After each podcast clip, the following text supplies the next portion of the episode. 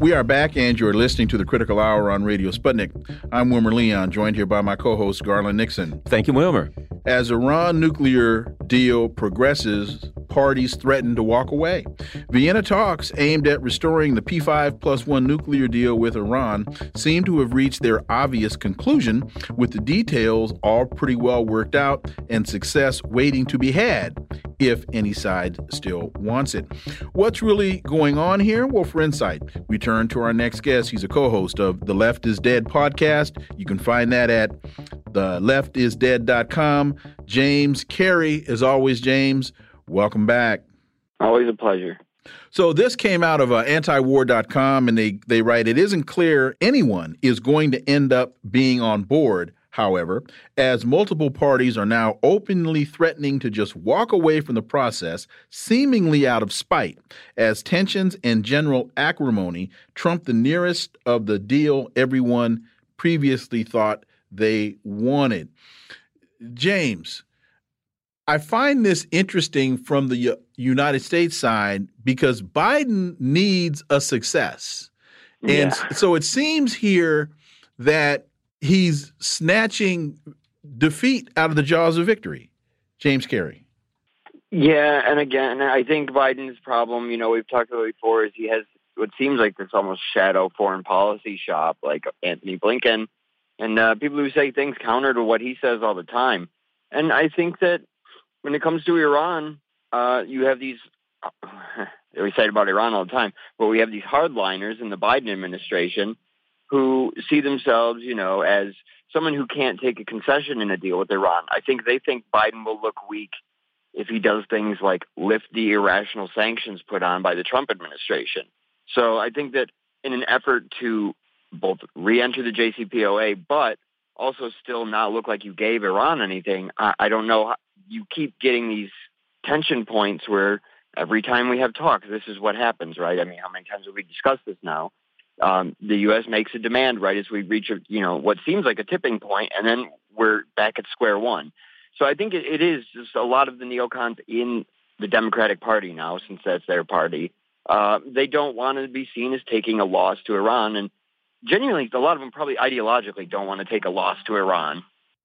Uh, James, do you think this has become really a four-year no, uh, negotiating operation for all parties? Where, I mean, if uh, the way I look at it, if the Iranians continue to just negotiate for four years, nothing gets better, but nothing gets worse, and they can kind of play this thing out. And you know, you go to Vienna, the meals are kind of nice, you got a nice view. So they go there, they kind of hang out, and they just mark time for four years, and there's no, well, it didn't work out, so then Israel can say we must attack them. Meanwhile, Joe Biden doesn't have to face the neocons attacking him saying you gave away everything to Iran, you're weak. And if he doesn't get back in, he doesn't have to fa- face his, his, his left flank attacking him saying there's another promise. So to me, in a way, as I look at it, both all parties, as far as Biden and Iran, can negotiate this thing for four years, mark time, and then uh, and then you know move on.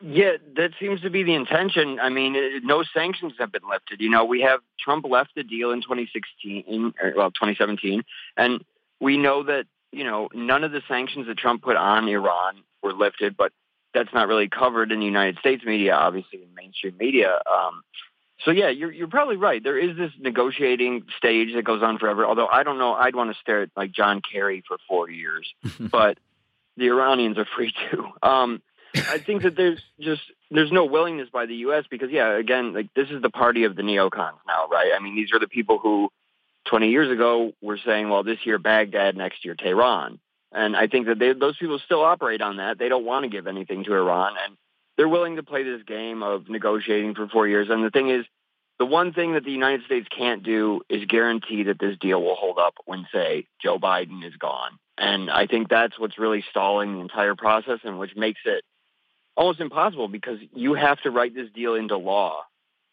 you know, so it can't be reviewed by Congress or president. And I, there's no guarantee that the Biden administration can make that someone won't just overturn this, you know. So, oh, well, the Biden the Biden administration would not will not be able to get this deal past Congress. They wouldn't even be able to get it past yeah. the Biden administration. They may not be able. they may not be able to get the document that it's written on through customs Yeah, right. to get it to get it to the floor of Congress for a vote. the printer won't allow it. No, no, no, no. This Yeah. file is not accepted from the from the source. Uh uh We saw that when they uh, Obama made the deal, there was all those accusations of oh, Right. giving briefcases full of cash to the Iranians. You know, Well, wait a minute. The So first know- thing, the first thing that was said, one of those. Congress wrote a letter to Iran. Tom Cotton. Uh, That's right. s- saying Oh, yeah. no matter what our president says, we aren't doing this. So, from the Iranian perspective, I don't believe that they were negotiating uh, in futility. I think they were actually trying to reach an agreement, but in their back pocket, they know they've got deals with with with China, and they know they have deals with Russia, and they know they have deals with Russia and China, and they've got deals with Venezuela. Right. So they have in their back pocket a trump card, no pun intended, that they are more than willing, ready, and able to play, and they can say your your economic sanctions, as much as we would love for you to lift them, life will go on. Yeah, yeah. They, you know, they've been doing it since '79. They figured out a way to do most domestic production inside Iran. They have what they need. The social programs are, some of them are better than the United States, frankly. Um, so Iran, I don't think will cease to exist. The issue is, you know, the, the shaking of the confidence here is what does the U.S. do about its European partners? Currently, we're tearing up Ukraine, which was the hub for all of their natural gas and oil from Russia, and now we're going to scrap, you know, this Iran deal where companies like Total from France are trying to get in on this, and they never managed to ramp up production to the levels they wanted during the original Iran deal. So I think that Iran, yeah, they'll be fine. They've managed to survive 60 years going their own way. I think they can continue to do so if need be, especially with China, as you said, rising as the other economic power. But I think Europe's going to cause the problem for the United States because I'm sorry, you can't have Germans paying 800% of their heating bill, you know, an increase of 800% for the next 10 years while you build a pipeline somewhere else. And and by the way, it was reported last week that the German gas reserves were down to their lowest point in history. I think they're down to like 35% in their gas reserves. Uh, yeah, you know, James, um, I've read, I've been reading this morning that the Germans are having, you know, th- uh, uh, some concerns, as they say, you know, the day after the night before, they're looking back and saying, "Oh my God, what have we done?" Here's my question: In damaging the SWIFT, in going after uh, uh, uh, uh, uh, the sovereign uh, wealth fund of Russia, haven't hasn't the West started started to kind of deteriorate their economic system in a way that Iran, Russia, India, China now, that all of these very large countries are going to move into, they'll all be able to smoothly move into alternative systems that will allow their economies to start to kind of wake up and, you know, the ones who aren't, you know, really healthy to wake up and start to grow, grow again as the U.S. is kind of, uh, you know, swallowing, a, and, and the West is kind of swallowing its own grenade. Yeah, I think with the way the U.S. is now, I mean, you can almost view it as the you know the sick man of the European empires, right? Um, the U.S. is you know we've seen countries like Venezuela and the UK too. We've seen like Venezuela get their gold frozen in the UK. We've seen money taken out of the Afghan treasury and like handed out to 9/11 victims for some reason here recently. Uh, Russia's been kicked out. You know, some of the banks kicked out of the SWIFT system. Um, I think you're going to see people moving away from the dollar and previously, you know, that crime would be punishable by, say, like ending up like Saddam. But Mm. the U.S. clearly has no power to exert that type of force anymore.